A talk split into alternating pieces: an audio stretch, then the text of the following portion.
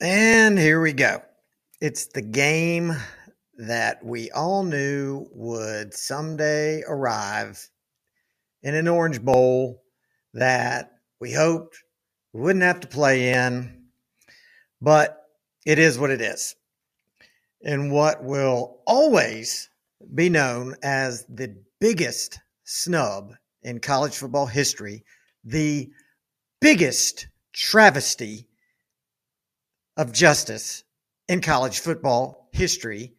And I ain't talking about Florida State. Anyone with a brain that work knows they ain't a top four team, no matter who their quarterback is. So I'm not talking about them. I'm talking about the team that won back to back natties. The team that won 29 straight games. The team that was ranked number one in more polls and for more weeks than I can count, and barely lost in an SEC championship game by three points. Lost it by one erroneous, horrendous officiating error, and then was inexplicably and arbitrarily, once again, erroneously moved back to number six. And that team is, of course, UGA, the University of Georgia. And we are still the two time defending champions. So here's what we did, and here's what we're going to do. What we did uh, was assemble the number one recruiting class, a historic class, because it is ranked higher than any class ever. And if that wasn't enough, Kirby pillaged the portal. Want a running back? Boom, he picks up Etienne from Florida. Want a receiver or maybe two? Bang, he scoops one up from Vandy and another one from the Canes. Is it a D lineman that you want? Pow, he picks one off from the Cox. And coaches like, I don't know, Billy Napier from Florida, these guys, they work the portal like the fattest guy at the Golden Corral buffet waiting for the waitress to dump out some fresh, fresh in quotes if you can't see me, crab claws. And these crab claws are fresh like fresh like a 2-year-old's diaper after his first McDonald's Happy Meal. Meanwhile, and all the while, Kirby re recruits his roster, his entire roster. A roster that's in a constant state of motion between the transfer portal and guys going to the National Football League, where he has to do things like tactfully show five stars that maybe there's greener pastures elsewhere because he knows that they may not get playing time in the future because of its constant roster upgrades. What does Kirby also do? He also controls the narrative. Controls the narrative when poetic, attention seeking, attention whores, actually, attention seeking quarterback whores like, I don't know, I'm, I don't know. Who writes poetry as an attention seeking whore quarterback? Who might that be? I don't know. You might know. But what he might do in that instance is right when that happens, announce that Beck is actually staying. And then he might announce that Bolden has flipped from FSU to us. And I find it very interesting the timing of Bolden's flip. Shockingly interesting. Dylan Ravioli and Bolden were high school teammates at Buford, as you probably know. Ravioli decommits, and then magically Bolden is back in play instantly. Is it possible that Bolden didn't want to spend any more time in a locker room with Ravioli? I submit that it's not only possible, it's highly likely. Now, that's what Kirby and his crew did. They kept winning. And here's what's going to happen. As expected, we will destroy FSU. They'll make every excuse imaginable. Jordan Travis is out. Our second string quarterback hit the portal. Our good players have opted out. Our feelings are still hurt over the CFP. We're distracted because we're trying to leave the ACC, the acutely crappy conference. Then Alabama will beat Michigan by more than three points, and Texas will beat Washington easily. And then Alabama will beat Texas, beat them by double digits to win the Natty. And then everyone will all of a sudden say, golly, gee whiz, I guess Georgia actually was one of the four best teams. And it'll be too late, of course. And we'll finish ranked fourth or third or possibly even second.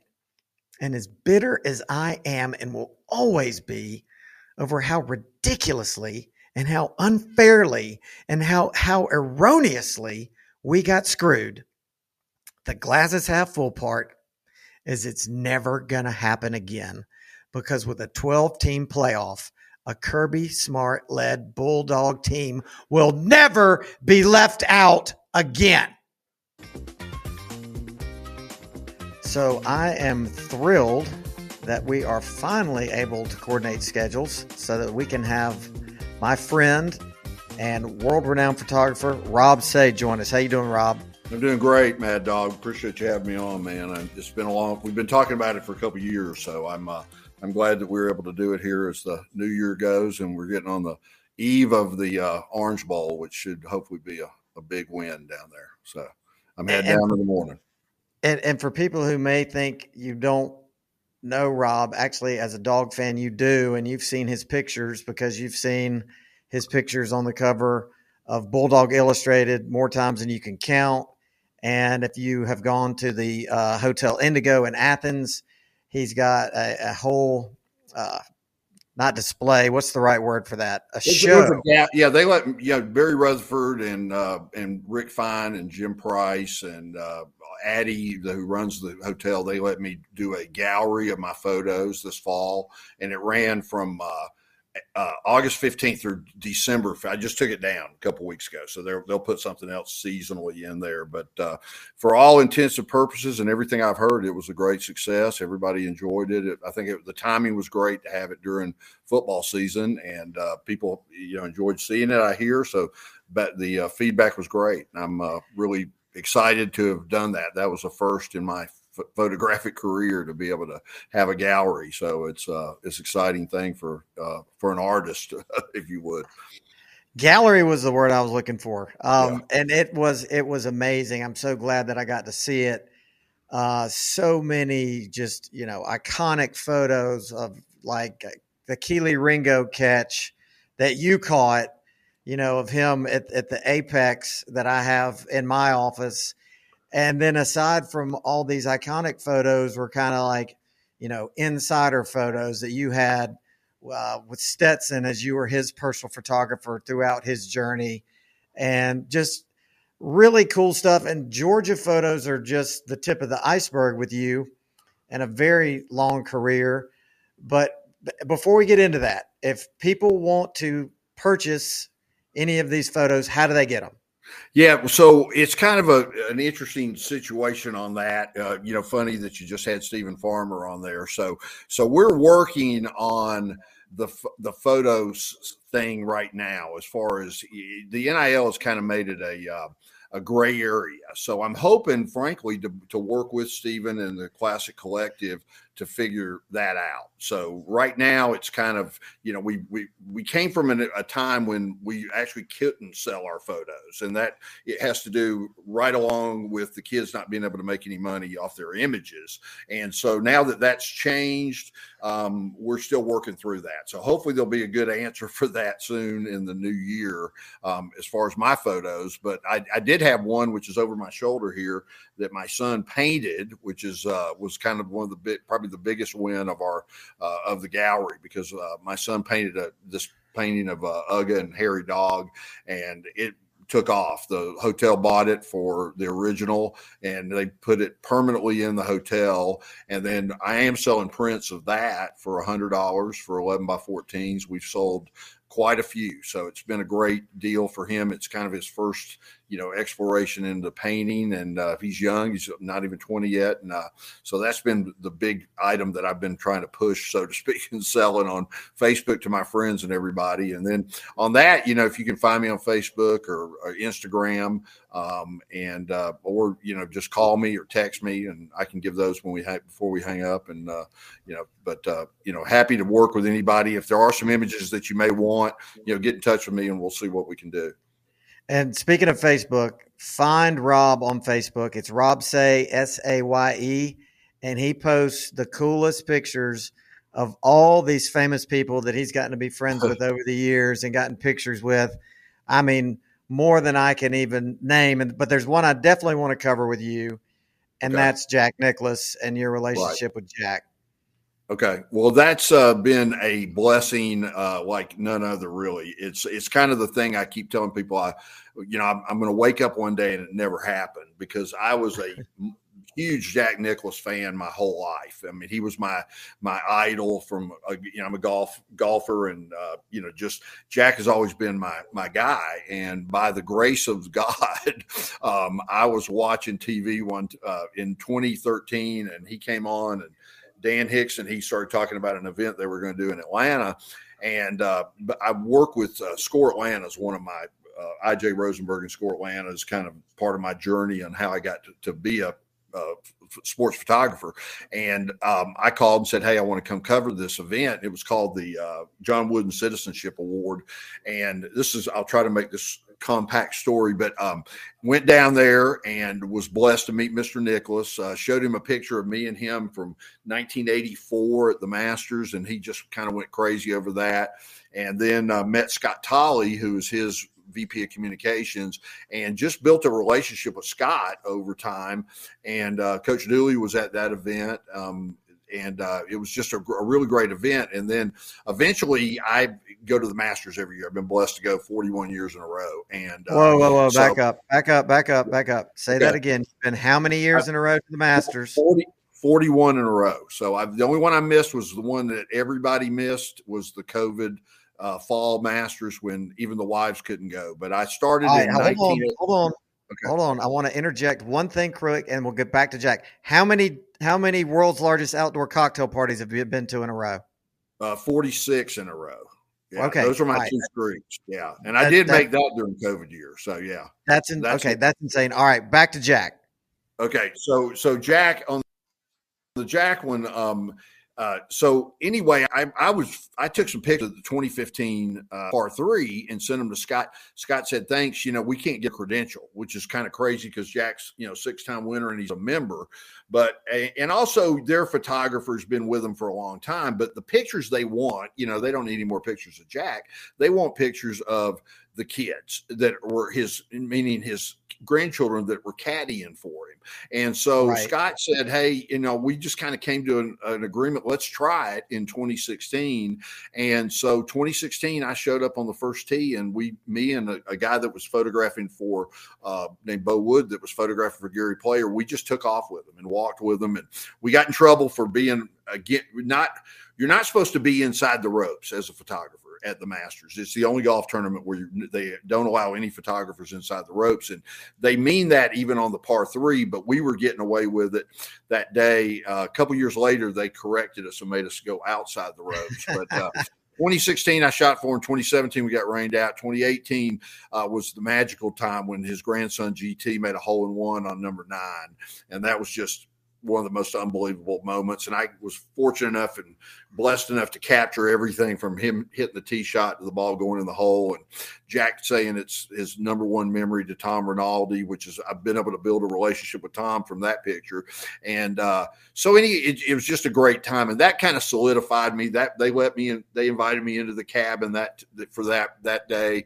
And then 2019, um, I they the same thing, and uh, they got to go in the cabin and hang out. Then we had a couple COVID years, and then 2021 he stopped playing the par three, and I thought it was kind of over, but we ended up doing some things. We we got to ride down Magnolia Lane with him, Barbara, who was just she's phenomenal, and uh, we were on the set at uh, the. Um, ESPN set, which was really cool, and uh, also went up uh, I don't know if I'm supposed to say this, but we went into a special room at, at the clubhouse that uh, I was not allowed to show pictures from, but we did a a, uh, a uh, an interview on the front porch of, of Augusta when Jack sat there and talked about the 86 Masters, which is my favorite, the you know the back nine when he came right. back and won that.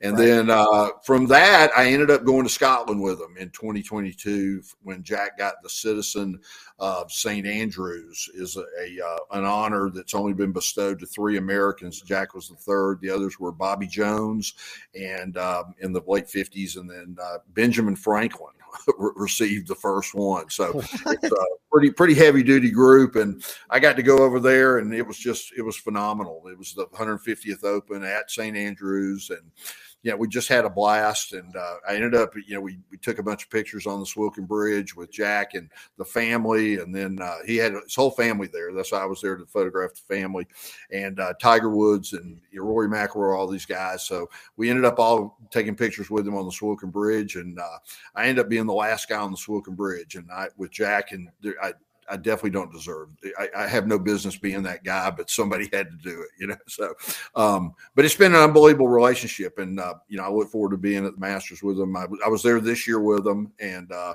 you know, hopefully next year and years to come. But it's just been surreal. They're fantastic people. Scott Tolley's a gr- great guy. I've got to know the whole family, and uh, it's just one of those relationships that you never would have thought would happen, and just got blessed. And uh, you know, like I say, I keep thinking I'll wake up and it never happened. So.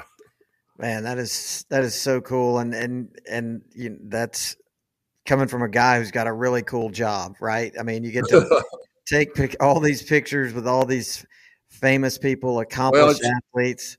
Well, like I tell kids and I tell my son, I said, it's not, I'm not an overnight success if I'm a success at all. It's one of those things that, you know, it took time. I've been photographing Georgia for 17 years. A lot of those celebrities that I met, you know, I'm not, I wouldn't say I'm friends with them by any means. I just got to meet them and get a picture with them. But I've always enjoyed, you know, getting a chance to meet successful people and, you know, hopefully I can glean something from that, you know, that interaction that, you know, would, uh, would help me as strive to do better and that's what I've always kind of been attracted to. That I don't know if it's you know if it's uh, you know stargazing or whatever you want to call it, but uh, but it's been great. And you realize that these guys put their pants and ladies put their pants on just like we do, and uh, you know they've just been able to do something extraordinary with their lives, and uh, you know whether it's through skill or you know mostly hard work. And I think that's the lesson that uh, you know all these people that are very successful, you know they they were just like you and me, and they just you know but they put in the hard work and they and they and they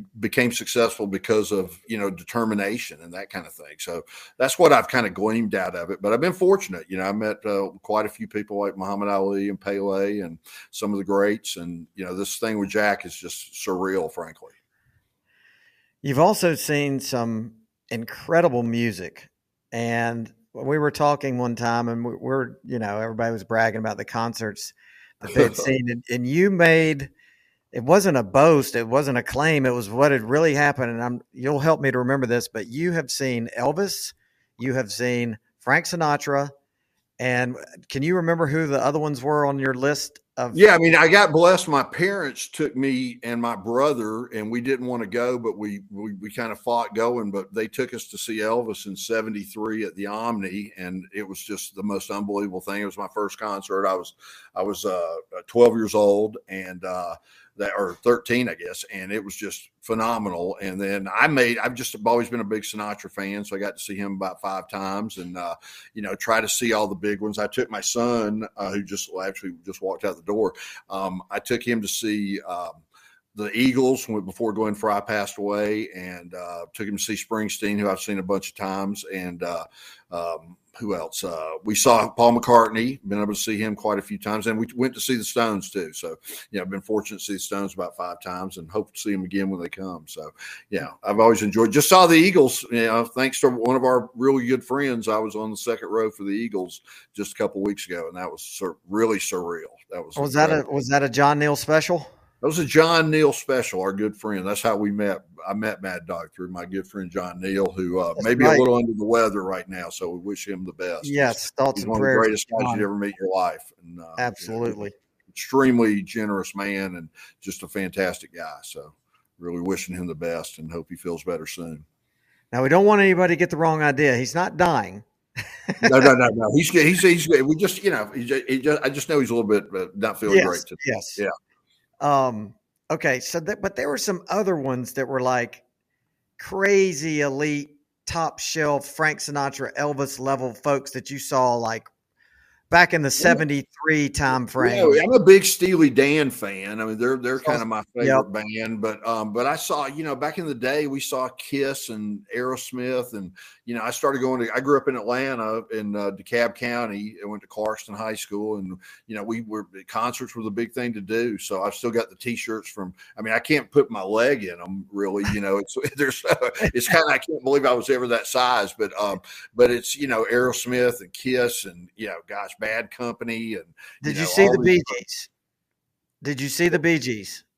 Never saw the Bee Gees. You know, oh. there's a couple of there's a couple I didn't see. I missed Michael Jackson that's kind of a crazy story. But um, but you know, some of the greats I, I you know that uh, that were around. But I uh, you know I saw a lot of most of all the big bands back in those days. You know, I, I got a chance to see those guys. So that's like that T-shirt where we say we're old, but we got to see all the great con- great uh, bands. You know. Well, so. yeah, I mean, you're at a party and people are bragging about shows they've seen, and you know, you you throw Sinatra and Elvis out there, and you kind of you, you drop the mic because nobody's going to top that. A lot of these, yeah, yeah. My kid would go. You know, I, I don't know. He just went to U two with his my with his mom uh, uh, last weekend. They went to see them uh, in Vegas at that uh-huh. Sphere. So he right. that did go up to his you know to his favorite concert of all time. But obviously, that's a lot of the you know the special effects was a big part of that too. But apparently, that's a a, a must see type thing. You know, so that's what I've heard. Yeah. It was great. But yeah, Sinatra, I'm a big Sinatra fan. I always was and was blessed to see him five times, you know, in in, uh, in, in the day, a lot at Chastain and all that. So if you don't like Sinatra, that's un-American. It should be, yeah. It should I be. Mean, you should lose your card. Yeah. So all right. all right, Elvis. Was this like bigger, like disco Elvis? Big, no, it was it was top of his game. It's it, it was the Aloha from Hawaii tour. So I would tell you if you want to see one Elvis concert, rent or you know Google or you know YouTube the Aloha from Hawaii, which at the time was the most watched television show in the world. It was satellite. It was the, it was early. They were pitching it because it was satellite, which was new and big in '73, and uh, that. But that was his tour, so he did the same. You know, he he did it in Hawaii in Honolulu, and then he toured the country or the world doing the same show in the same, you know, exact same show. So he, I saw the same show he did, and it was just surreal. I mean, when he came out, he, he was, we were sitting on the side of the stage, and he came out down below us in the white jumpsuit. Play, they were playing 2001 Space Odyssey music, yeah. and then they, then they cut into CC Rider when he got up there, and it was just, I mean, I, I've never seen anything like it. I mean, it still sits in my head, you know, now you know, over 50 years later, which is hard to believe.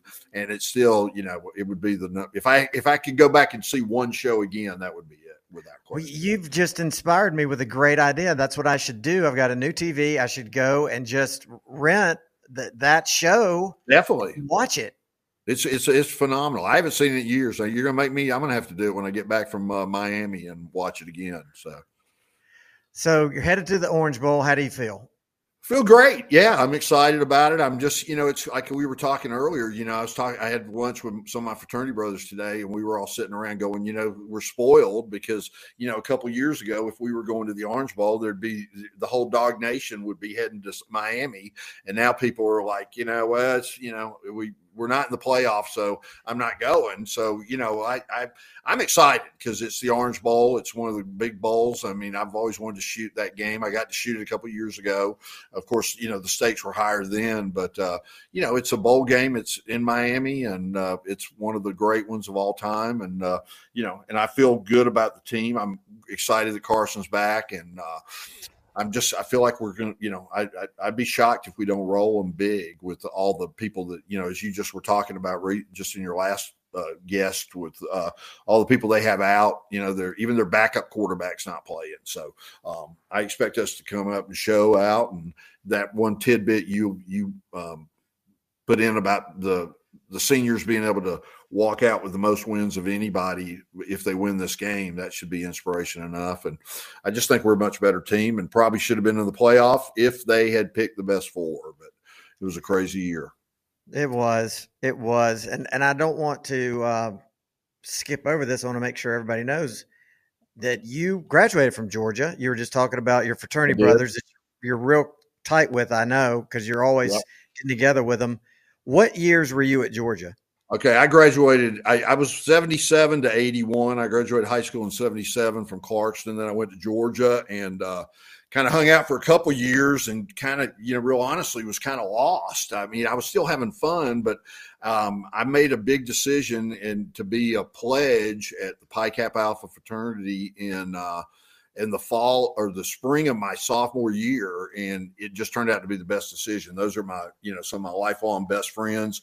I was blessed to be pledge trainer and then president my senior year so, you know, I kind of tell people I made I majored in finance, but I tell people I majored in fraternity because I was uh, it, it, was really what I did my last year, and it was uh, we had a house on Lumpkin Street, which is now gone, long gone, and uh, but uh, it was incredible times. Um, you know, we won the national championship. The fall of '80, we won the national championship. I had a beautiful girlfriend, and we were, and we, and, and uh, Ronald Reagan got elected president. We won, and, and, Herschel Walker was the freshman, and I got elected president of my fraternity. And it was, uh, it's, I, I jokingly say my life's been downhill ever since. You know. Well, I mean, what you just described, it's it would be hard to top that. I mean, I'm trying it, to just even. I'm trying to fathom and digest what you just told me. It was a good. It was a 1980. Good time, you're president of your fraternity. You're in Athens you got Herschel Walker. You're winning a national championship with a beautiful girlfriend. I mean, it was great times, man. Was I mean, what was it like? What was it like? Yeah. Just were you just sitting there? Did you realize at the time? Yeah, did I think I mean, at the time. Yeah, you tried to. I mean, I, I certainly realized it. Dream. Well, you know, being me being president of a fraternity, if you'd have known if you'd have known where I was two years before that, was is about the odds of me being on the Swilken Bridge with Jack Nicklaus too. You know, it's just one right. of those things that it just was. I was very blessed, and you know, at the right time, right place. There were several guys that probably could have been president if they had wanted to run and they didn't and you know everything just the stars have to align for you but it was a uh, it was it was just a magical time man it was great i mean you know with the uh you know just I, I can't even say enough about how fun it was. Um, it was just, you know, and, and made the special relationships. Like I said, we sat today, there were six of us got together today that are buddies. You know, we've been friends for 45 years now, you know, 46 years. And, uh, and it's just been, you know, we stay in touch and it's been, uh, it's just been a great, you know, blessing. But it was it was big time back in Georgia. That was those were what we called the glory days. yeah. Know, and now, you know, we're in the next glory days, you know, for uh, as far as football goes, and probably uh, you know, probably even better. But uh, but it was cool, you know, for me winning that we we were in I was in New Orleans when we won the national championship in 1980 and uh, I went to every game that year except for my I had I had been working at, out at uh, the um, uh, I'd been concrete uh, or waterproofing concrete at the airport on the parking decks that everybody parks at. They were just building those in the in the summer of '80, and I got a lung infection, and my mom would not let me go to Knoxville, and so I missed Herschel's debut. But I went oh. yeah, I know it's killer. So, uh, but I listened to Larry Munson. It wasn't on TV either. So I did right. get sit in my room by myself in my house in Stone Mountain and listen to Larry Munson here call it. So, you know, that was a pretty good consolation since of not being there. But then I went to every other game that year and uh, you know that uh, 1981 you know it was january 1st 81 was the sugar bowl and you know we, we you people have seen the pictures but we we flooded the field and you know just it was we just i mean it was it was surreal too you know it was a great you know, we, we beat Notre Dame. So, you know, it was cool because I got to get my picture made on the on the 50 yard line, 41 years apart from the national championship, and uh, that was just you know. So 2021 will always be so magical to me. Last year was fantastic. I mean, it was an unbelievable run, but uh, 2021 still will always be special because that was 40 years, 41 years after the one that uh, was fortunate enough to be in school at the time. Okay, speaking of special moments during that time. world's largest outdoor cocktail party. Lindsay Scott, that play. Where were you in the stadium? What happened? I mean, tell me what that okay. was like. Well, I was I went down there with my buddy, uh, one of the guys I was with today, and his girlfriend, and me and my girlfriend, who I mentioned earlier, and uh, we were staying at the uh, we stayed our we always stayed at the uh, Days Inn by the airport uh, out on on uh, at in Jacksonville. It was kind of I don't know who who got the rooms, but somebody from the Pikes had started getting the rooms there years before. So we stayed out there and we went to the game and tailgated, and we were sitting in the end zone. Um, Lindsey ran right to us. We were in the corner of the end zone. So it was. Are you uh, kidding me? Mean, Hold on, time out. No. So you, Lindsay Scott is running to you in your corner yeah. of the end zone. Yeah, he, he all the craziness of the people jumping around and you know all the cheerleaders and everybody happened right down below us in the old Gator Bowl, which was you know it did it was a bowl you know it didn't have any yeah. upper decks you know and uh yeah. and it was rickety you know it was it was made with iron and stuff, and it really would rock and things. And uh, yeah, he ran right at us. You know, it was just, it was, it was unbelievable. It was just, I mean, I don't know what you could say about that. That's that's still to me got to be. And I know, you know, the Kelee Ringo interception, which I was fortunate to capture, was you know pretty cool. But uh, and and and one of the greatest moments ever, without question. I mean, it always will be. But that Lindsay Scott play, I mean, that was just if you were in the stadium and you knew and you hear the Munson call and all that, it was just. I still think it's the greatest play in Georgia history, and you know, in my opinion, it always will be because that was spring. Without that, we don't win that 1980 national championship. Right. We don't. Right you know, and that, and we were, you know, it was third down and eight, you know, we were, they were on the other end of the field. It was on, you know, they were on the eight, we were on the eight, I think, or the seven or something. And it was just, yeah, it looked bad, man. I mean, it was bad. And uh, back then, that those games were, it was nasty between the fans. I mean, it was uh-huh. really, uh-huh. it was hostile you know back in those days. I mean it's a lot calmer today than it used to be but it was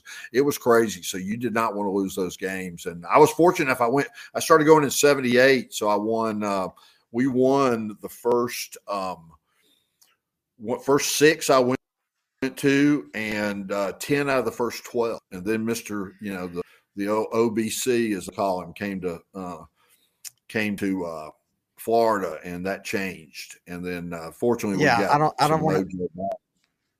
I don't want to talk to him. I want to go back to the Lindsay Scott play. As you're seeing yeah. him, did you grab your girlfriend and start making out while he's in the stadium and everybody's freaking out? I, I, just, probably soon afterwards. I hope you know there were certainly some celebrations amongst all of us, but uh, it was I mean, just you know I think drink. I mean, drinks were flying, and it's you know I, I it was it was just insane. I mean, it was just because you know, just like Larry said, it's a mirror. You know, it was a mirror. I mean, it was just you know, you, you never would have. I mean, it's it's an unbelievable experience. I mean, the only thing eh, that has been close to that that I got to see, and it's not, and it's still below it to me because I'm so much more tied into the Georgia than the Braves. But the Sid Bream play, you know, that right played, but I was there for that, and that was that baseball wise, that was the coolest. But but this, you know, I mean, it just really blessed to have been there with, you know, and and be it was just an unbelievable weekend, and I I got elected president of fraternity on Monday night afterwards, so that worked out pretty pretty good weekend, you know. So, I mean, yeah. I would think you're you're there with your girlfriend and Lindsay Scott scores. I mean, are you at that point thinking, well, maybe she's the one? Maybe I should just propose right here. This is it. She, this she is. I'm never gonna have a moment like this. This is it. Know it was great. It was just a great time, and yeah, we were all. It was just one of those incredible uh, experiences that I've been blessed to to have, and just be, you know be, being a part of the Georgia nation. And you know, I'm a I'm a Georgia bulldog bulldog born and bred. My my parents met at Georgia. My dad's from Athens. My uncle Bill played for Georgia in the 50s and actually ran the Wally's boys, which is the guys that played all the guys that played for Wally Butts. My uncle was the kind of the I, I, don't know. You would he, didn't have a title as president, but he basically was the president of that group. With he and Warren Smith ran that until he passed away in 2019. So, you know, I was born in Athens. I was always going to. My grandparents lived there, so I always went there on vacations. You know, not vacations, but during the summer I'd go visit my grandparents. So, um, you know, it was uh, my whole life was you know all about you know Athens has always been mecca to me, and I've been really fortunate to be you know a part of the Dog Nation, and now to be able to contribute just a little bit. You know know some photos of uh, of this great run has been uh, it's been a real you know blessing too, and uh, you know so a lot of that comes. I quit drinking in 06, so that you know I think I've meant you know you know that so um, so one of those things that you know if you got a problem, you know I would uh, tell everybody, you know, don't be afraid to reach out, don't be afraid to address it. I did that in 2006, and frankly, none of what I've got today, or none of this photography, or me talking to Mad Dawg here, or the gallery, or any of that would have happened if I hadn't. So um, I've been blessed by that, you know, to be able to, you know, be. Uh, sober for 17 years and that's been uh, something that uh, i would encourage anybody that's struggling with any type of issue to to go um, get help if you need it well, you're. I don't even know where to start with all that. So I'll, I'll yeah. just stream of consciousness. First of all, um, you're you're very humble to say that you've contributed a little bit because you've contributed a lot, and it's well, it's so awesome to see your success and your humility with that success, and and you know where you give your credit, and you know getting sober, and and how that changed things, and you know you can't argue with the results that have occurred since you did that and your great success. And it's just so cool to see, you know, all these things, all these great things happen, you know, to you, for you that you've made happen and see all these, you know, I like keep saying it, but these iconic pictures and, and images that you put out there for everybody in the DawgNation and and man, I I can't say thank you enough. And you know, just getting to know you, and, and uh, as we've made this second run of the Glory Days, has just been awesome. Well, you're, you know, it's been that's been one of the great things about, you know, kind of, you know, re, rekindling a friendship with John that I started years ago, and then, you know, getting closer and you know doing some pretty cool traveling with you and getting to know you, and you're you're just doing a great job. I mean, this this thing is taking off, and I, I just see it continuing to, to rise. And I appreciate everything you said. I mean, one of the things for me is, you know, I photograph with a lot of talented guys, and I'm definitely not the best photographer down there. You know, I probably got the biggest mouth, and, you know, and, and, and I'm an old sales guy. I was in sales for 40 something years. So I, I, I, am I'm, I'm kind of a PT Barnum a little bit, you know, and you got to promote yourself. But, uh, but there's a lot of great guys that I photograph with, and hopefully we can showcase some of their their talent in the future. You know, if we can do something with the Classic Collective, which would be something that we hope we can do here shortly. And uh, you know, I've been I've been fortunate to be, you know, I'm the least technical guy out there photographing, but you know, I, I got lucky. My grandmother, who I mentioned earlier, that lived in Athens, gave me Sports Illustrated, a, a subscription to Sports Illustrated when I was 10, in 1970 when I was 10 years old and little did I know, I was really kind of, you know, training myself to be a sports photographer by looking at the pictures in that magazine, the greatest sports photos in the world for all that time. And I'd right. always been the guy with the camera.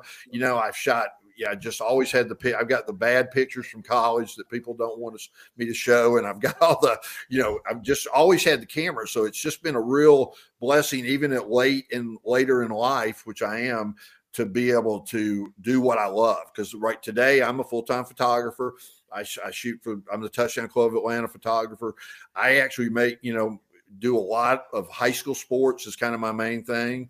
I just shot three, you know, Pierce County, thanks to Stetson's mother, and uh, who's a friend of mine, the Bennett's, and then, uh, you know, Pierce, uh, uh, actually, um, uh, Brock Vandagriff's dad coaching at, at uh, Prince Avenue. I, I got uh, through them. And then my cousin Catfish Jackson, who you know, got me into Savannah Christian. So I was able to shoot all those games. But I do a lot of work at Mount Pisgah and at West Forsyth. They're kind of my two schools that I do a lot of photography for. And it's just a lot of fun. I mean, you know, it's just, you know, getting paid to sit in the dugout with 10 year olds and photograph them. It takes you back to when you were a kid. And it's just a real uh, blessing. So, you know, I, I encourage everybody, you know, for me, I went to Africa in 2018 with a guy and I just said, Hey, I got to follow my dream dream. I got to I got to take a, a leap and to doing this full time because I didn't I was burned out and tired of the corporate world and it's been I've been fortunate you know it's it's I've been lucky and uh, blessed and it's just a great thing to you know deal with you know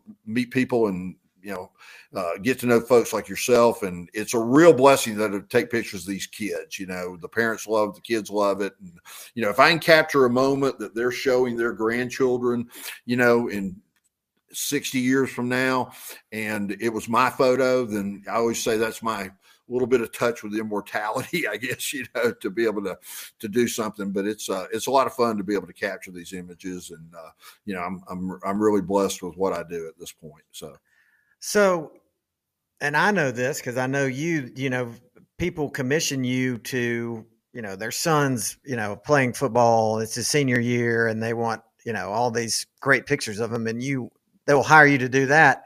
Do you have bandwidth if somebody wanted that done in 2024 could they contact you to to do that yeah i mean i i it, it depends you know I, am kind of you know the whole thing with me is I'm, i can only be in one place at one time you know so i'm right. kind of i'm kind of on friday night lights i'm kind of booked you know um it with the schools that i've been doing you know i kind of believe in dancing with the girl that brought you to the dance you know kind right. of thing so yeah. I'm, I'm, loyal you know but i i can be bought i guess but uh you know because it is a, it is money, but um, but yes, but I definitely I love to shoot. You know, I've got a lot of people that want me to come. You know, I somebody said wanted me to come down to Pierce County and shoot some softball, and uh, you know, if if I can make it happen, I'd love to. You know, the big thing for me is that you know just uh, you know just if it just the scheduling, but you know, I'm I'm out there. You know, I'm trying to do it. If I can shoot every day, I'm a happy guy. You know, and I do other things too. I mean, I do senior pictures.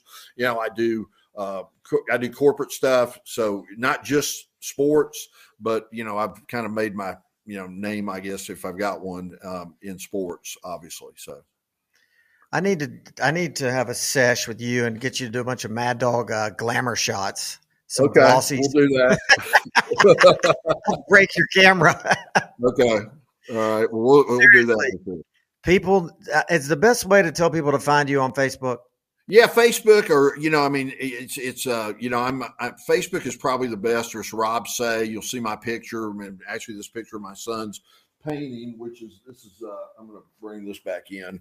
Yeah, so you can see it without it being too glary. There it is. Yeah, so good. yeah, so yeah, and and I, I don't mind. My I mean, my you can text me. Um, you know, um, and or you know whatever you want to do and and uh, i mean i've got a business card and you know obviously and uh, but uh, i'm out there my number out it's 678 951 6810 so 678-951-6810 find me on facebook i'm rob saye 111 on the instagram too rob saye 111 that's my initials robert paul saye the third I love that you put a the in front of Instagram on the Instagram. did, I, did, I, say that? I just uh, you did say that. Did I say that? Oh man, yeah, you said on the Instagram. Oh, I meant Instagram. So that, that's crazy. I said that. I did. No, I, I, don't think I've said that before, but yeah. but I'm on it. You know, I got it. My, you know, I had to get on Instagram, so I'm on there. So. Oh heck yeah, you got to be on there, especially yeah. with your line of work.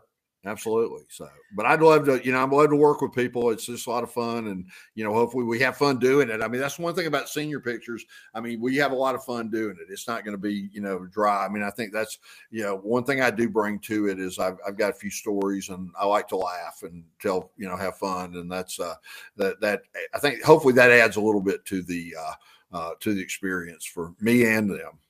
Absolutely. I mean, it's all about having fun. And as somebody said one time, you know, life's all about the stories, and you got tons of great stories.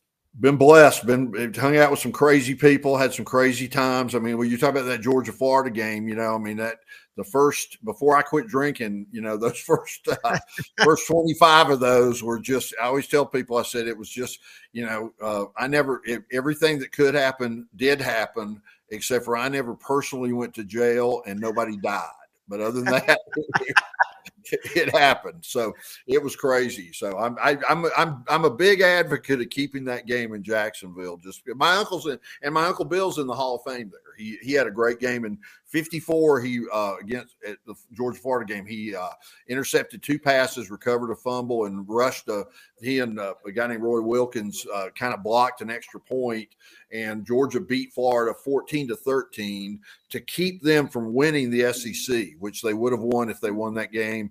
And they didn't win it again until that guy we don't want to talk about came to Florida. You know, so well, uh, no wonder he was MVP. Intercepted. He had two picks and a fumble recovery. Two picks and a fumble recovery. And the coolest thing too is it was written up in Sports Illustrated, the fifteenth issue of Sports Illustrated. It's wow. got a duck, it's got a duck on the cover, so it was kind of crazy. But yeah, it was written up in that magazine, and uh, so yeah, he went in the Hall of Fame with John Brantley in 2011. They went into that Georgia Florida Hall of Fame, which this year was Coach Richt and Terrence Edwards were the inductees. So it's okay. uh, yeah, it's, it's it's really cool. I mean, it's a who's who of Georgia Georgia players and athletes. I mean, Georgia players over the years and coaches. So uh-huh. it's, it's it's it's really cool. But I just I love that game. There's no other game like that. You know, there's not one. I mean, the Red River they, they can't even call it the Red River Shootout anymore for because the woke society, I guess. But but that's you know that's nothing compared to this. I mean, I think it's a one of a kind event, and I just love it down there. I hope we keep it there. That's my two cents. So yeah, uh, you know, I'm with you. Number one, number two, uh, uh, who knows?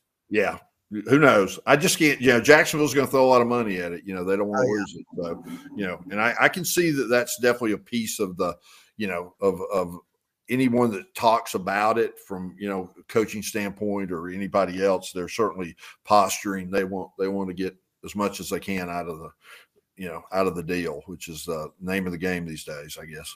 Yep, that is absolutely the name of the game. Yeah, it's it's a little bit sad. I tell my buddies, I say, you know, I said college football as we knew it is gone, you know, and it's not coming back. But it's still it's still going to be the greatest. We'll just have to, you know, we just got to uh, embrace the chaos, as they say, you know, and just uh, exactly uh, understand that hey, it's different, but it's still going to be fun. And the twelve team playoff, we all wish we'd had it this year. That's for sure, because there were certainly six or seven teams that deserved to be in it. You know, that's for sure. Yep, we just got to roll with the changes, and it's still the greatest sport on earth. Oh yeah, it'll still be awesome. And a couple years from now, we will we'll just we'll all be adapted to it, and it'll be just you know the greatest thing still. So that's right. Yeah. Well, hey Rob, man, I really appreciate you joining me. I'm glad we are finally able to do this. Well, I appreciate you having me on. I hope we can do it again, and uh, it's it's been great. You're doing a great job. I mean, this thing's just taking off, and uh, you know, I'm I'm honored that you asked me to be here. Oh, we're going to do it again. Don't you worry. Okay, sounds great. All right. All right. Happy, Happy New Year. Year. Go dogs. Go dogs.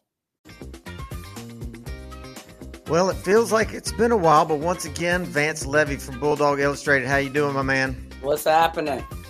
You know, just survived Christmas. I'm still licking my wounds from the SEC championship. I'm still bitter. I'm always going to be bitter because I believe in fairness well, we got to move forward, and good things have happened, as you know. Uh, with this, I'm calling it a historic recruiting class due to everything that's happened. What are your thoughts on that?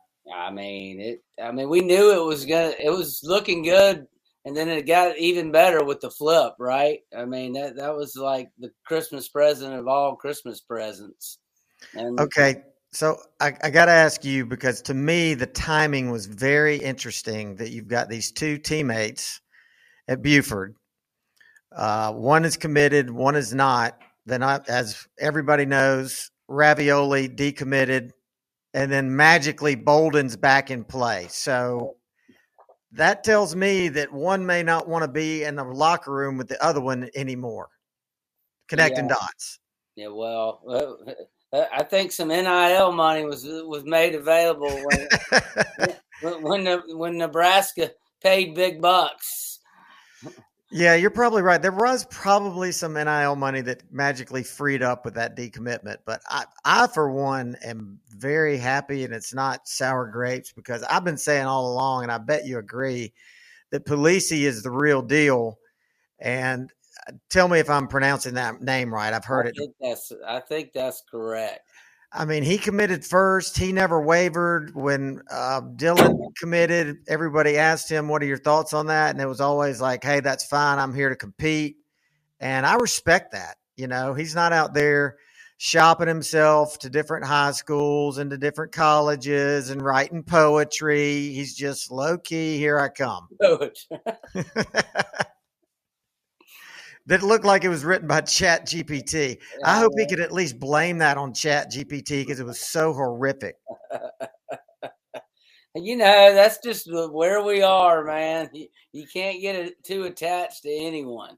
Well, no, no, no, no. The poetry is not where we are. The poetry, right. I don't think I've seen that done yet. No, Or was it prose? I don't know. I didn't read it carefully enough. no, no. You probably read more than I did. Exactly.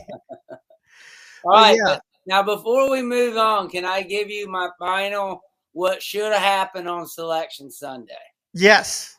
And Jeff Dantzler even agreed with me. Lay it on me. I bet I agree too. Okay. So I finally, and it took me, I think it was, gosh, two, two or three nights ago, I finally figured it out.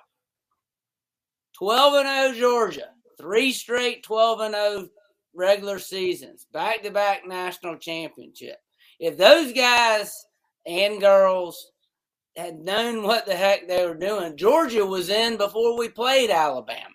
Right. They're in, we're starting from here. Okay. Right? Right.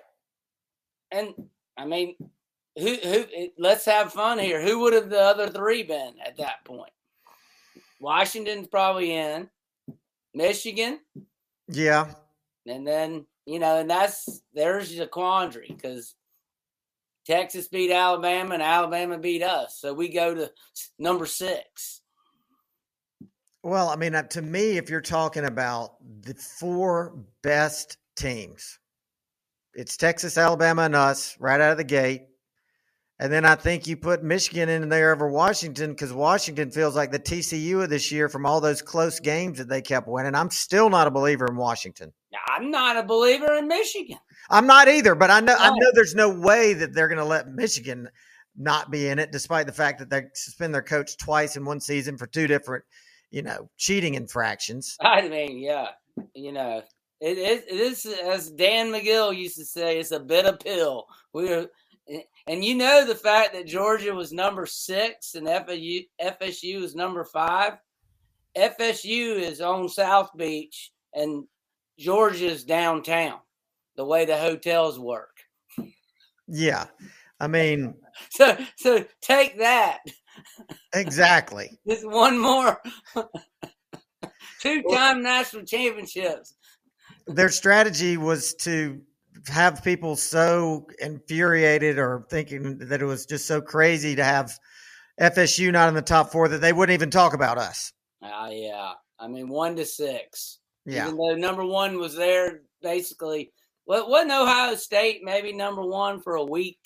Yeah. Yeah, they Yeah. were.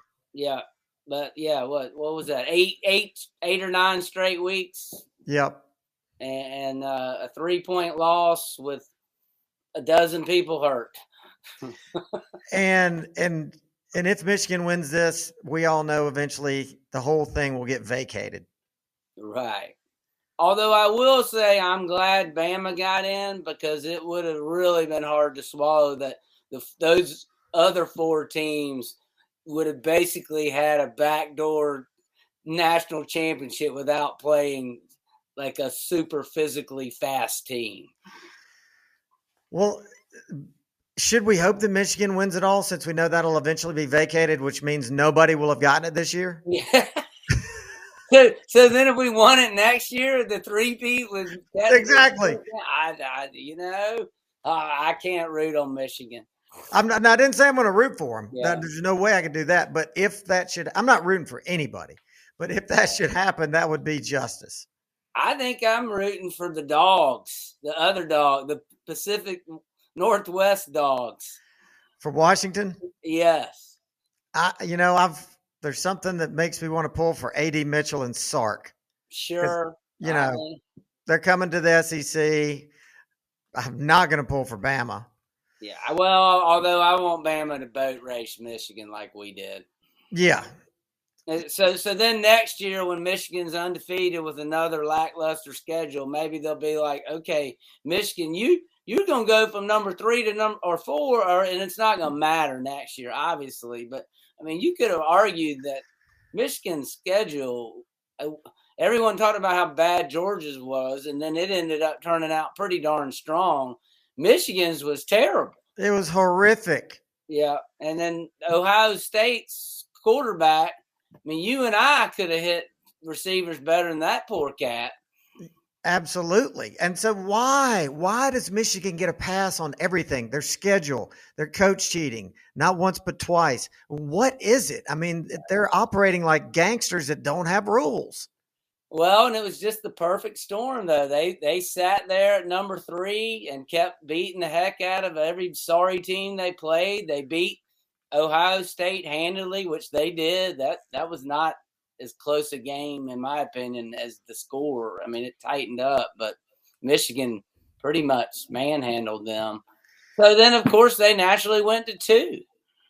And whereas but what we, I'm what I'm saying is, I agree. Their schedule was nothing. They they caught cheating at the back end and the front end of the of the season. They get a slap on the wrist both hmm. times, and you know because here's the deal. Here's where I'm going. If that's Georgia, and Kirby Smart starts the season with a cheating scandal, gets suspended or self imposed because he knows it's coming anyway, ends it with a three game suspension with their schedule. We're not in. They're not going to let us in. They're going to find a way to keep us out. I don't know. You know I'm right. You uh, know I'm right. Like I said, the, the, the more bold move would have been that Georgia was in, having gone been back to back national championships and had gone another 12 and 0. They should have been in, period. So if they lose, they're four, but they're in. And, we'll, we'll, we'll take the darts, however. Because, yeah, in the end, they probably would have had to pick between Alabama and Texas. and then you would have had an SEC champion that left out like boy, I said, Alabama sure does fall on the right side of all of these, don't they? They sure do. I'm I'm taking, you know, it's one thing to lose that game, but then to be kicked in the face the next day with what they did. I mean, I'm going to take this bitterness to my grave. I'm sorry, I just am. It's just, I'm not going to let it go. I, I, oh, I can't.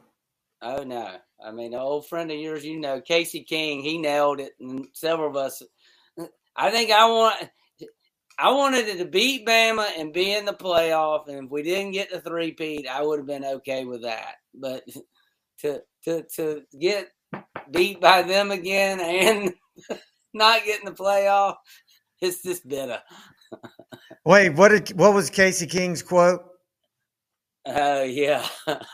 you can't say it on air. Yeah, I can't say it on air. basically, it, it was one more opportunity not to be Alabama's little brother. Gotcha. Yeah. I got you. I owe him a phone call. I'm gonna call old Casey. He's a good guy. And unfortunately, it, hey, give them credit. They played well, and they they caught us at a great time. I mean, yep. we, you know, looking back at it and looking back how Tech moved the ball on us, we almost should have seen it coming. That the the, the, the inexperienced players out there on defense were was going to be a, a, tough haul, and it was. and I think Mims coming out was a big. Yes. I mean. Yeah. Huge. We had to reshuffle the line, and I mean he was our best lineman, obviously. Yeah. And I don't. You, you may never get Georgia fans back in the bins. oh, um, my son, my 21 year old son, is a junior. You know, all he knows is winning natties, and the only two games that we've lost were with me in the bins against Alabama. And he told me, "He goes, Dad, I'm not coming back here with you." Right, right. I can't blame him. Yeah, I think I the one time recently. Well, that's not true. We beat LSU, but I'm like, I might have to start staying at the Glen again we, we beat Auburn when I went that route. I got to try something new. Jeez. All right, let's talk about something happy. Okay, sorry. So we got Beck coming back. Yep. I think Bullard's going to come back. You do? I do think Bullard's going to come back. I, I, I don't think, I think Lassiter's gone. I think I think McConkey's 30 staying, 70 going. Yeah. But other than that, I think we came out of this thing looking pretty darn good. Yeah. I mean, and with the schedule we whatever we paid back is probably worth it with the schedule we have next year. Oh, uh, you know, a proven quarterback that really he, he only had one so-so game. I mean, we gave up Vandy so that we could be at Ole Miss, at Alabama, and at Texas. Yep. Yep. Uh, and we gave up what? Did we give up South Carolina? Yep. No South Carolina next year. So, I mean, let's talk about a program that seems to be in free fall, and that's Florida. Yeah, you just never know, man. It's old Billy's. Billy's got a lot a tough task with his that schedule next year. I mean, yeah, we pick off Etienne and he's got that schedule. I mean, they're yeah. looking at staring at five and seven in the face again. Yeah. Could he survive that? They got no patience down there. You know, I think you'd have if if he doesn't beat some people he shouldn't next year, then I mean, yeah, I don't know that you can go on. Although they, I think they ended up landing a couple there at the end recruiting wise that kind of for where they've been, he's definitely they are recruiting better. But they're not re-recruiting their roster better when you see Etienne leave and the other guy Prince something that went to Ole Miss. Yeah. I mean, that's their two marquee players. I mean, they got Mertz coming back, but I mean, he's no world beater. I mean, what's Lane Kiffin doing over in Oxford? he's he's found some money. Yes. He's a salesman. He's, clearly he's, he's a salesman. I mean, he, he's he throws down nothing but aces in the portal. yeah, he does. All right, so if I had to put a gun to your head, how does it shake out? Obviously, we're going to beat the brakes off of FSU. Who's going to win it all? I mean, hey, Bama. okay. I meant to ask you this earlier. When was the last time Jim Harbaugh won a bowl game? Uh, never, or did he win his last one as a quarterback? He he's he's won one bowl game his entire time at Michigan, and it was year one, the Citrus. I can't even remember who it was against, but he's lost every bowl game after that. Yeah, yeah, that it's too bad they can't. We still can't have ties. yeah, exactly.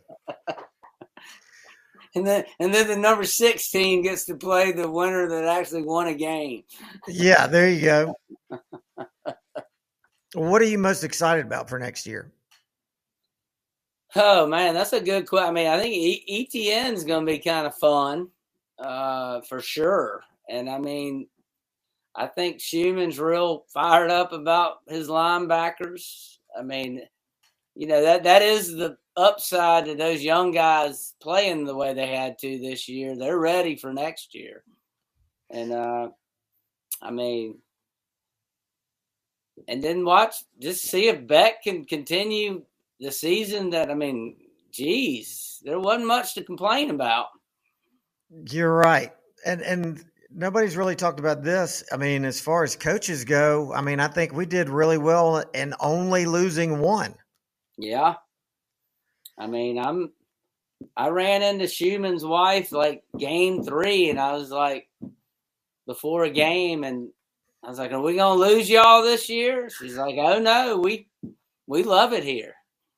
So, which you know, that guy could go to some pretty good places, I would think.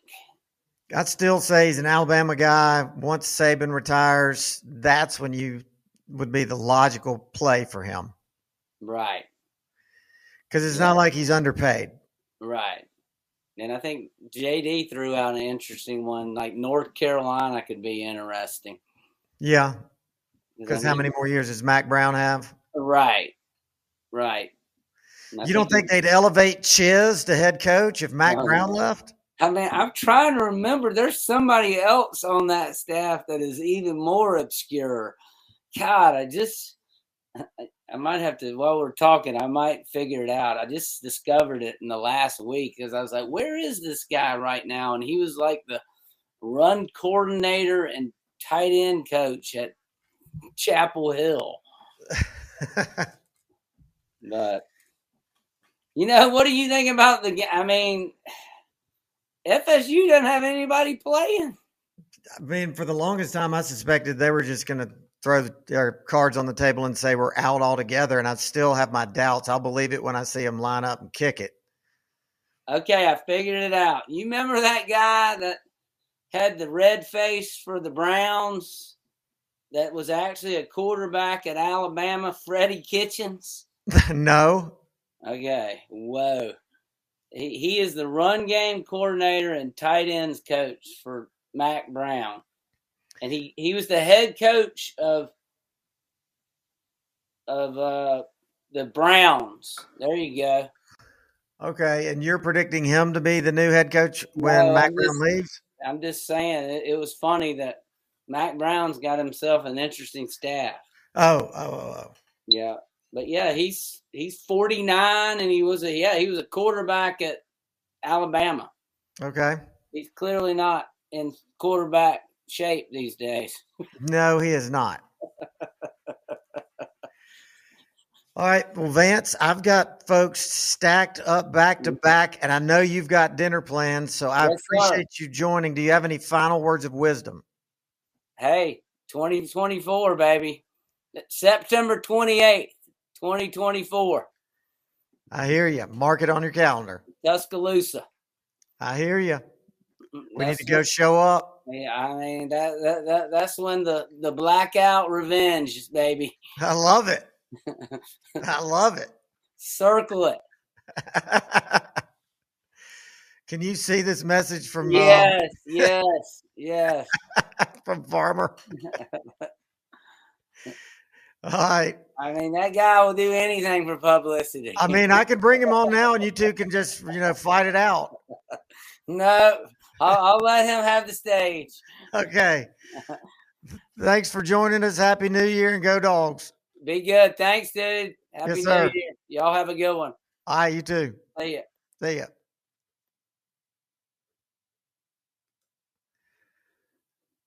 Farmer, I didn't even know you could send these messages.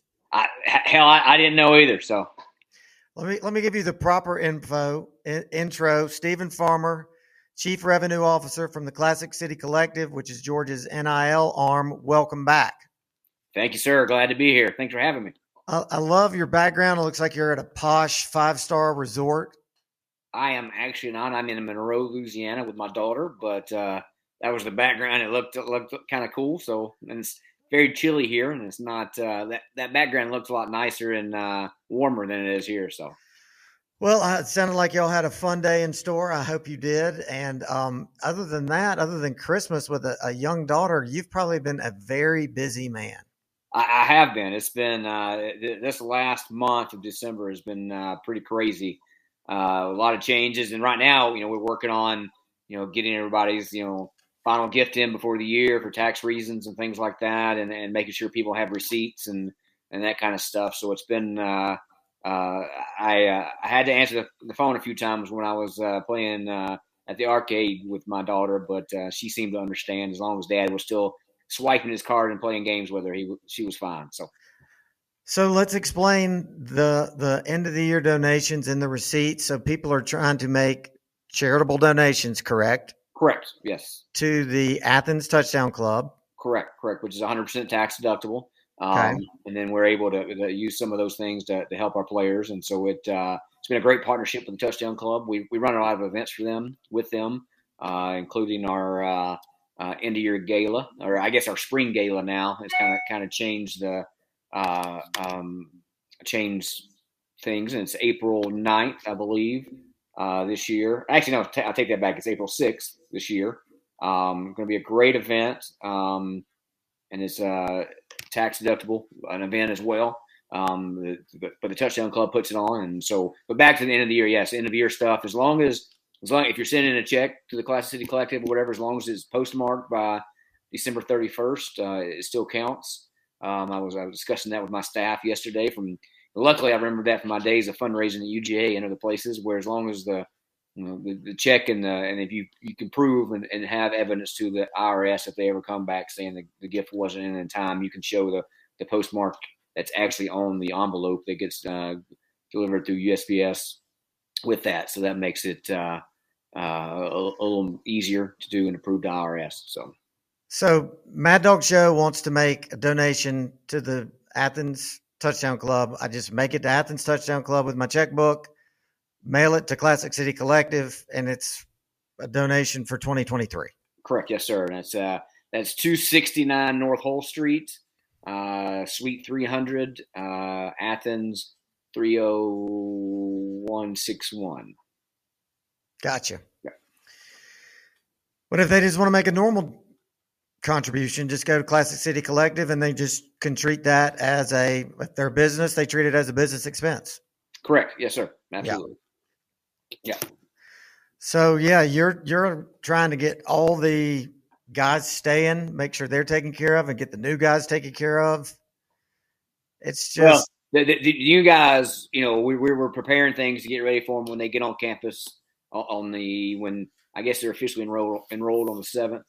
Okay. Um, and so we're we're uh, you know we'll start you know finding them deals and things like that come when they get on campus. Um, some of the guys actually have been on campus. Some of the some of the players have been practicing on campus. I I went to a couple of bowl practices and we had I think ten or twelve guys that are um, that were actually participating in bowl practices, and we got another twelve or fifteen coming in in January. So we should have uh, Mad Dawg, I want to say 25 of the 28 signees mm-hmm. uh, coming in early, and that include a couple of guys that are you know coming in uh, the portal, Humphreys and Etienne and things like that. So that's uh, that that's been some interesting things listening to those things happening and, and getting getting kids in and making sure that we uh, uh, when we get people in here, we don't have to say no to Kirby and the staff about what we can do and how we can help. So they they can't receive any NIL money until they're officially enrolled. Correct.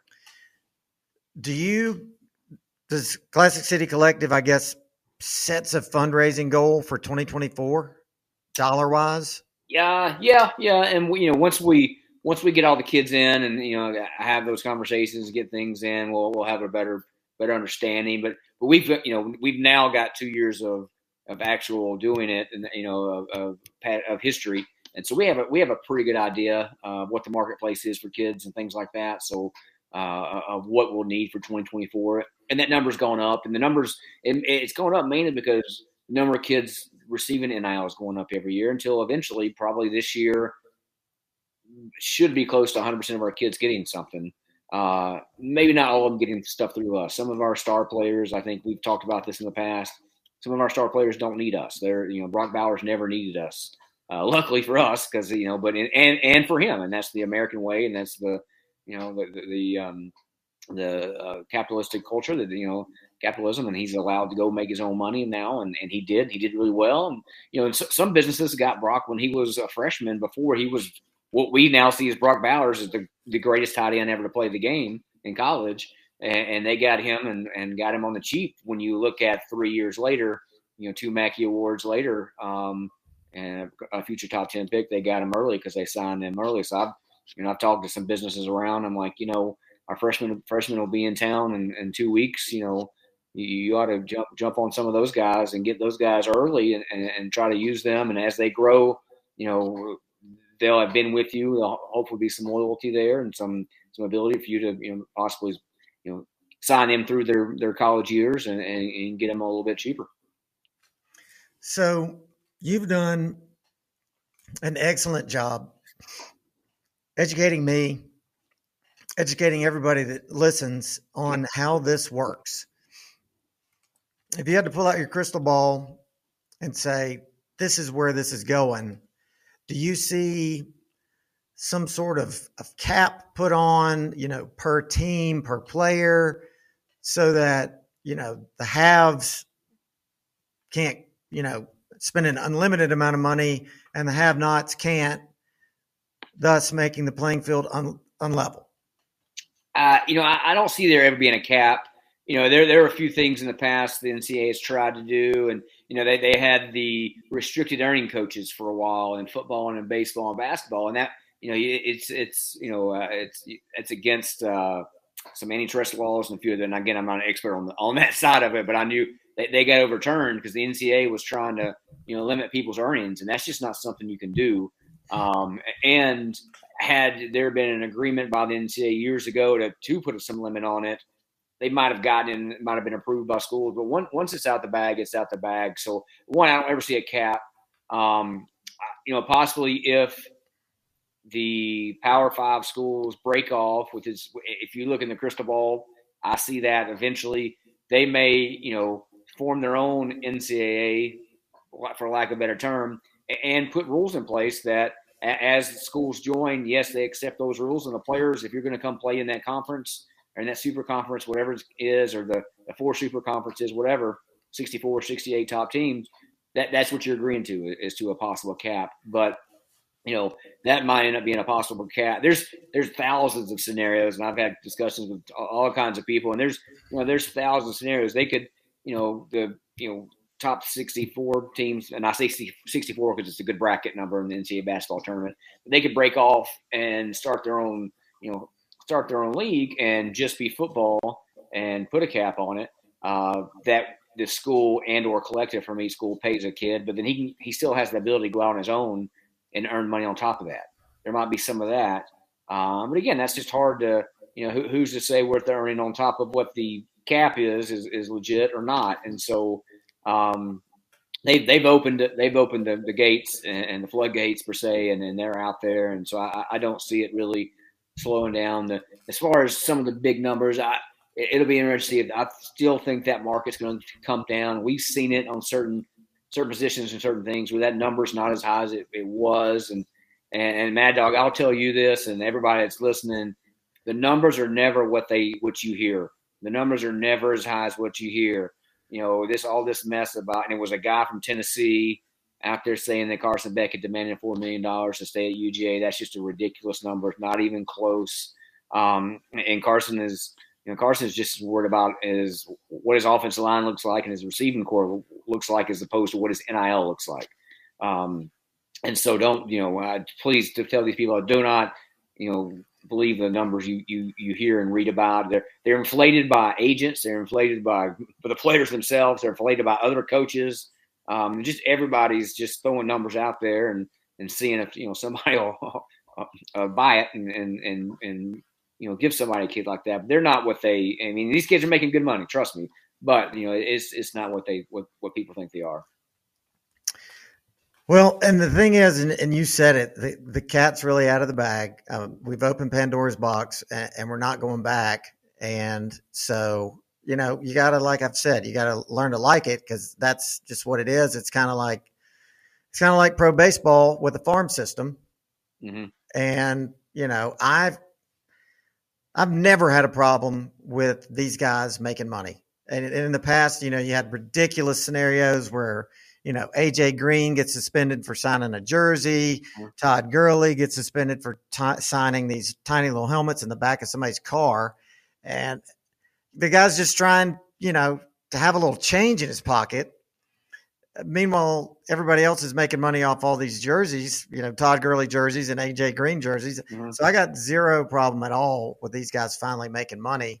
Um, and and it is what it is, and so we all need to to learn to like it, and then take it a step further. And as fans, get on board and realize that this now is our new reality, and this is what it's going to require to field a good football team. So if you're willing to buy that jersey and if you're willing to buy that ticket to the game, this is just another little added expense, you know, for you to be literally a part of the team. Absolutely. And, you know, my, my last, when I'm meeting with individuals or a group talking to, you know, you know, there's not a lot of things as a collective I can, I can give someone or, you know, I have some, I have some access to go to a practice and do a few things like that. Um, but ultimately is, do you want to keep winning? That, that that's ultimately what it comes down to. And, and and do we love what this has become? No, we don't. No one does. Kirby doesn't. Uh, you know, there's you know the, the, way the calendar fits now with these guys. It, it is it is a mad rush. I mean, you've got it'd be like right now or in two weeks when the NFL playoffs start, free agency also starts, and you got guys that are fly, that are supposed to be playing in the you know AFC and, and I think Lane Kiffin said something very similar to this that you know it's just the the the, the timing and schedule is not great. They've got to fix it.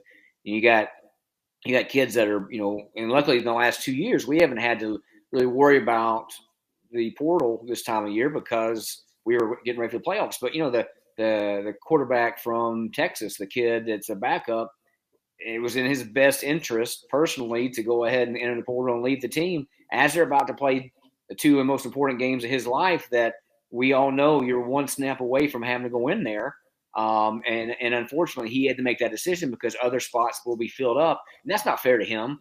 Um, and, and so there's got to be hopefully a lot of times the NCAA does not listen to the actual coaches and the actual people who were you know who are involved in it. You know, uh, President uh, uh, Baker of the NCAA had never spoken to a collect uh, to a person that runs or works at a collective until this uh, a few months ago when when our CEO Matt Hibbs and a bunch of guys were up speaking in front of Congress. He had never spoken to somebody from a collective, so he you know that just shows that the NCAA is not where they need to be, and they need to be listening to people in the collectives because we we have the most collectives, not every collective, but I think 95% of the collectives have the interest of the players and their is their main focus. And then, you know, listening to the coaches about, hey, I know it's only four teams right now that are are having more issues because of this, but it's still not fair. It's not fair to a kid. And there's a lot of things that the NCAA just allows to happen and conferences allow to happen, you know, and that we can open up a, a ton of discussions on, and we'll get way off the NIL, but, you know, people traveling across the country to play Rutgers from USC, which makes no sense. Um, anyway, but yes, uh, back to the to the, what our fans can do. They can join the 21 Club. It's $21 a month. You know, that's two Starbucks coffees, probably one with what uh, I know some people order with all the, all the different things in it. Um, and so, you know, $21 a month. We've got about we're up to about 650 700 members now but we need that that needs that should be 5000 members easy and that would handle all of our operating costs take care of most of our players and allow us to go and and find you know specific deals for certain players as we're trying to keep guys to stay and get them to uh, stay at Georgia and play another year um, as they're looking at their pro prospects and or moving on and, moving in the real world kind of thing. But we have if we have the we've got fifteen thousand season ticket holders. If a third of those guys people would join, and, and even you don't have to be a season ticket holder to join to to help us support these student athletes. It's it's very imperative to what we do. And you know you've seen Kirby's released several things over this past fall four or five things saying if you if you can't do anything else and join the 21 club and that's that's the truth and and I can promise you this Kirby Smart doesn't say something unless he believes in and and and and believes wholeheartedly in it. So. so the the 21 club in a perfect world like right now how many members would be ideal for you to have 5000 that, that that's that was our goal when we kind of started and it's it's moved a lot lot slower than I than I thought it would and and part of it's it, part of it's our fault uh, we're a three person staff, and so we're trying to do as much as we can. We haven't had as much emphasis on that. Part of it is a lot of the NCA restrictions on how we're allowed to advertise it, how the university is allowed to help us with certain things. Unfortunately, uh, they're, they're not allowed to do certain things for us, and that that's those are the rules. We play by them, and uh, and, and the university has been great. Josh Brooks and those guys are we have a great relationship with them. Myself and Matt Hibbs have both worked in the athletic department at UGA for, and I've I've worked with Josh Brooks, our athletic director here and at Louisiana Monroe in Monroe, where I'm at right now. Um, and and so we we have a, a great relationship, but still there's still certain restrictions on things we can do. So we we need to we need to tenfold increase our our 21 club in the next year. Let's set that as a goal. Yeah, absolutely. I'll see. I'll keep beating the drum, try and get everybody I can to join. Yeah, absolutely. It uh, it, it, needs to happen. We've, we've got we've got to make it happen. We've got to have some sustainability uh, with this program and with with UGA and, and having that kind of base uh, really really would help. You know, uh, unfortunately, those the guys in, wear that nasty orange a little bit north of us. They have a great. I think they got around four or five thousand members right now, and they, theirs I think theirs is around the twenty dollars a month or so. Basic same price range kind of thing, a couple hundred bucks a, a year kind mm-hmm. of thing. They, they've gotten a little uh, a little ahead of us, and we can't let those guys catch us. Well, absolutely, and there's a lot of changes in college football that people complain about. You know, they complain about NIL, they complain about the transfer portal. Well, I'm a control what you can control guy. You know, you can control NIL by mm-hmm. contributing to it and being part of the solution. You can't control the portal, right? Yeah. The portal mm-hmm. is what it is. That's a whole nother subject. That's a whole nother show. Yeah, yeah, easily. But if you want to help Georgia, if you want to win, like you said, then get on board, get on the bus, and sign up for the 21 Club. That's easy. That's a that's a happy meal a month. Absolutely, and that's again, that's you know that that gives us some peace of mind. It gives Kirby, and when I say us, I mean the football program and the rest of the athletic programs. Uh, and again, you know, uh, not to take away from other programs, but at UGA, when football succeeds, it helps everybody else. Um, and so we definitely we do we do things for all the men's women's basketball players. We got some some uh, baseball players and some soccer and a little bit of softball. We we help every sport we can and when needed, but we need to. Football funds everybody else, so if football is winning. Everybody else benefits from it, um, and, and, so you know we've got to have that base for Kirby. If we have that base of five thousand people at 21, 21 club, that gives us a little peace of mind. It gives a little breathing room, gives Kirby a little more leeway on what we can do and and who we can keep and who we can go after and things like that. So. And there's literally a, a feel good factor because it's you feel like you're a part of the extended team. You know, you are helping to put name the player, you know, out there on the field. You know, a, a, an example that was used a couple years ago was Chris Smith. Chris Smith wanted to be a dog. He wanted to win another national championship. He had opportunities to go other places, but he just needed some NIL money to send to his family to help pay basic bills. Mm-hmm and that's what the NIL did. It kept him on the roster as a dog, and he wasn't and he wasn't trying to get rich, right? He was just trying to pay some basic bills, and he wasn't even being selfish, not for himself. He was trying to help his family. Yep, right. Absolutely, and we've, and we've got some kids. You know, uh, Van Prance, Ed Van Prance stayed stayed around this year, and was you know, uh, uh all American, first team All American in some you know some things, and second team out of the places, but he he stuck around, and it was not a ridiculous amount of money, but he stuck around because he got a, a you know a higher grade, or I guess a lower grade, lower round grade than he thought he would get, and you know you know it might be the same for Tate Ratledge, uh, you know, and, and Bullard and a few guys, and if you know if they can stay around and be college students and have you know all their expenses paid for by the university, and we can help them give some money uh, for their pocket that they can then because most of our guys they send money home uh, to take care of their family and and do the same thing and, and work to better and, and improve their you know the draft stock and make sure they get their degree. And heck, you know we're paying for we've got a few graduate degrees already you know paid for things, and, and we're able to help some walk-ons. You know, Makai Muse, who unfortunately entered the portal, but then Dan Jackson, we were able to help out a lot, and you know I think he may stick around. And you know we got some other walk-ons that uh, are snapper and was here. I'm going blank on his name, which is awful. Mote, um, is it Mote? Yeah, Mote. Thank you. Mote, and then you know uh, one of my very good friends who was a player when I was a manager, uh, Bruce um, uh, Paul Snellings, is uh, his son's on on campus and maybe a, maybe in line for our snapper and uh, Mote, and then uh, and then now Snellings may they do some of the the damn good dog outdoor show that that we sponsor as CCC, and they they kind of help us find some some different sponsors and some different little avenues of things we do that, that kind of maybe uh, resonate more a little more with our, our, South Georgia fans and stuff like that. So uh, you know, there, there's all kind of you know good feel good stories with with kids we're helping out with certain things and uh, you know with a car, not a car, with some car payments and and things like that that just make it a lot easier for them to to you know concentrate on their academics and their football when they're not having to worry about mom and dad and the heat. And that's what you know that you know going back to the AJ Green, you know when they when they did all the research on, they found he got now I don't know the exact number. It was like three thousand dollars and twenty five hundred and went back to mom so she could pay bills. And, and, you know that's just ridiculous that you know some of these kids are having to do that kind of thing, and that's what we're able to help them with now. Exactly, so that they're not thinking about it because they their lives are dedicated to playing football, and their lives are dedicated to being in school and getting a degree. They don't need to be thinking about bills. And anybody that's got a problem with that, I got a problem with them Exactly. Because yeah. Uh, unless you've played a college sport, which I haven't, obviously, but I can I can try to imagine just how time challenged they are and how much they have on their plate. And if they're worried about their family having to pay bills back in their hometown, just creating that whole next level of stress on them, it's it's not even fair.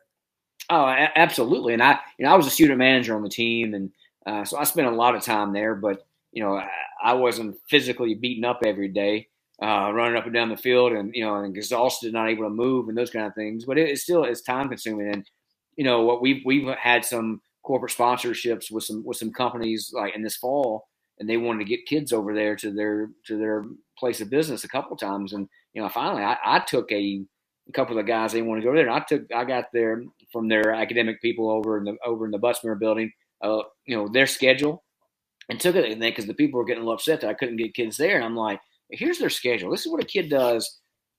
And I'm like, this this is Saturday and Sunday too. Sunday they're you know they're going they're going to get some treatment. They're having to run a little bit, you know, kind of get the get the soreness out from the game, and you know then they've got academic and stuff, and it's it, it's more than a full time job. I mean, it's it's a lot more than 40 hours a week, and so people understand that. Well, and that's a great point. I want to jump into that a little more. So these players, they're not making their own schedule every day. No. Their their schedule is given to them, and it says, you know, English 101 is at nine, math whatever is at 10, 11, then it's lunch, then it's practice, then it's dinner, then study hall, and on and on and on until it's bedtime, and they wake up and do it all over again. Probably, I don't. I bet there's not a big section in there labeled free time. No, there's not, and it's you know they all they all take classes in the morning. Um, you know, every once in a while there's a a player or two that has to have a lab because most labs at UGA in their afternoon or you know after lunch, and that that makes it hard for their. We actually this past fall practiced about 45 minutes later than normal because we had several players that had labs, and we just couldn't get them over there in time to get ready and practice. So Kirby had to kind of change the change the thing up. But uh, yeah, they, they all take classes in the morning. They're they're over you know in the football offices having lunch and, and lifting by lunch every day, and then you know they got meetings until practice, and then you know hour and a half practice, two hour practice, and then they watch a little film after practice, and then you know they go they got study hall, they got dinner, and you know it, it is a full time job plus, and then you know that kind of leads into what we do. You know, I, we are you know we we have most of the players as 1099 employees of us that we're paying, but then you know they have to do things for us. I mean, we don't we don't let them just do it for free. Uh, it's harder to do in the fall, um, but and so like you know this time moving forward, we'll you know this is January, February, March, we can get them to do some things for us to, you know, go to some events for us, do some things, do some signings, you know, get to some, you know, businesses around Atlanta, Athens and things and do some commercials and uh, some billboards thing, which billboards are pretty easy now with a lot of them being digital and that kind of stuff. But, uh, uh, yeah, they've got, now they've got other things to do that we've, so we've, you know, yes, they're making more money, but we've added more stuff to their plate. Their schedules are far more regimented than most adult schedules will ever be hundred percent. Way more than mine is. I mean, I could tell right away that. I mean, that's brutal. Just thinking about it, and it's not like Monday through Friday; it's Monday through Sunday.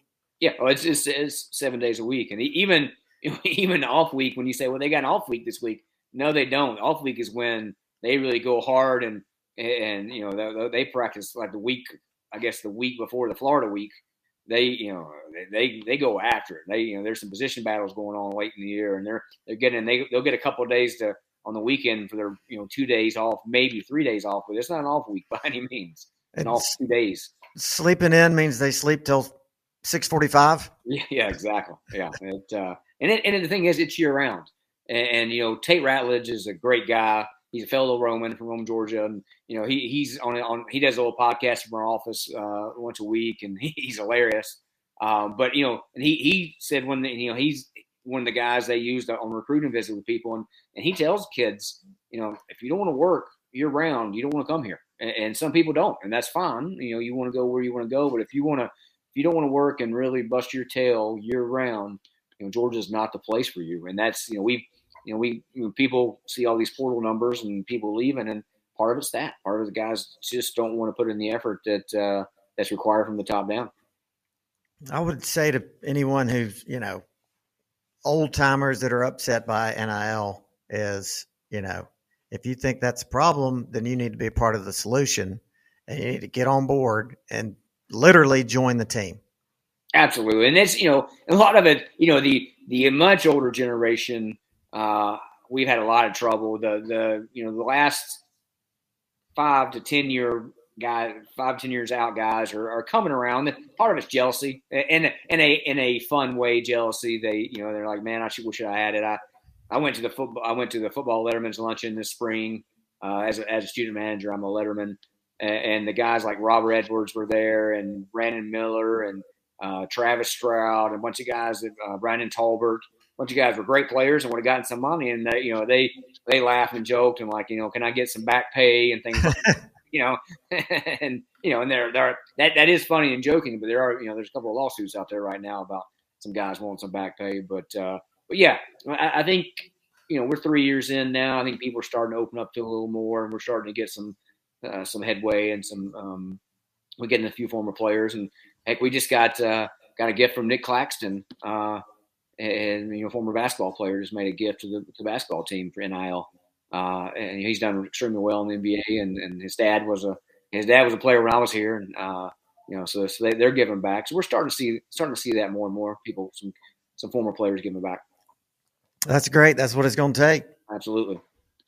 Well, man, I got to run, but I appreciate you carving out some time for me, Stephen. Absolutely, and uh, I'd love to get on there on here again and talk to you. And uh, hopefully, I'll see you on January 9th in Athens for an little event we're putting together to, for people to come out and see all of our new freshmen, our new freshman football players. So definitely, then text me that info. Will do. Yes, sir. All right, go dogs. Go dogs. Thanks again. Yep.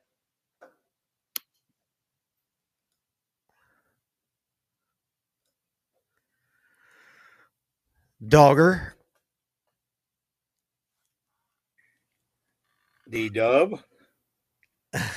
We are recording.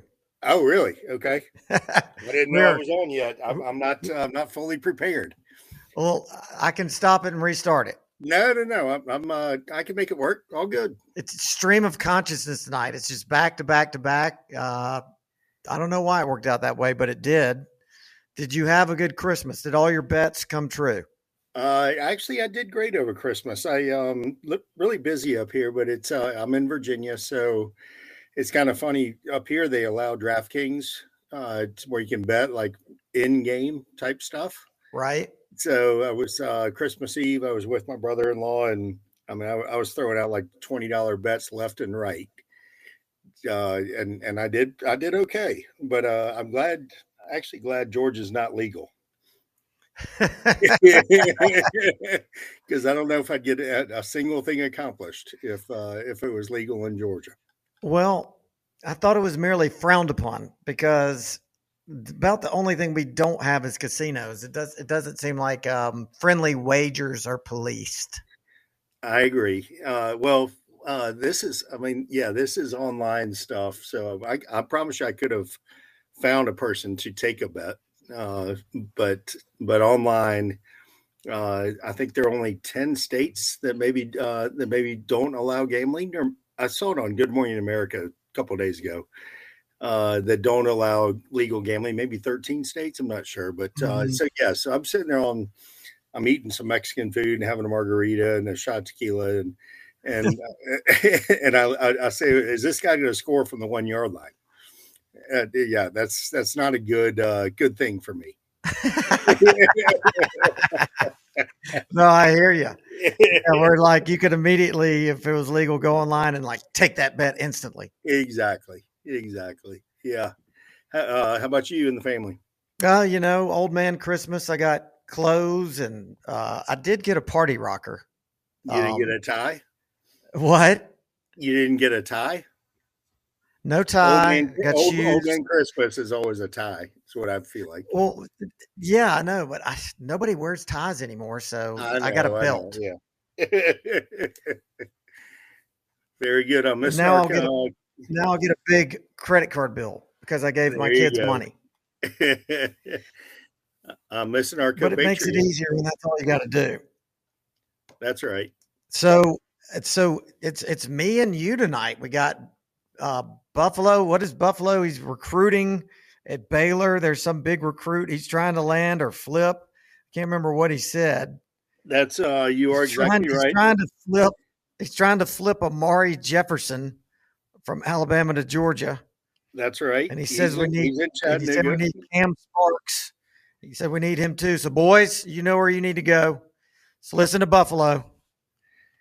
Uh, um, and I'm sure I'm sure Buffalo is working hard on that. He uh, I guarantee you he is. Uh, he'll do a good job. I, I heard you a little bit uh, just a minute ago on the NIL stuff. Uh, I think we'll flip the right people, and for the people that left Georgia, good riddance. Unfortunately.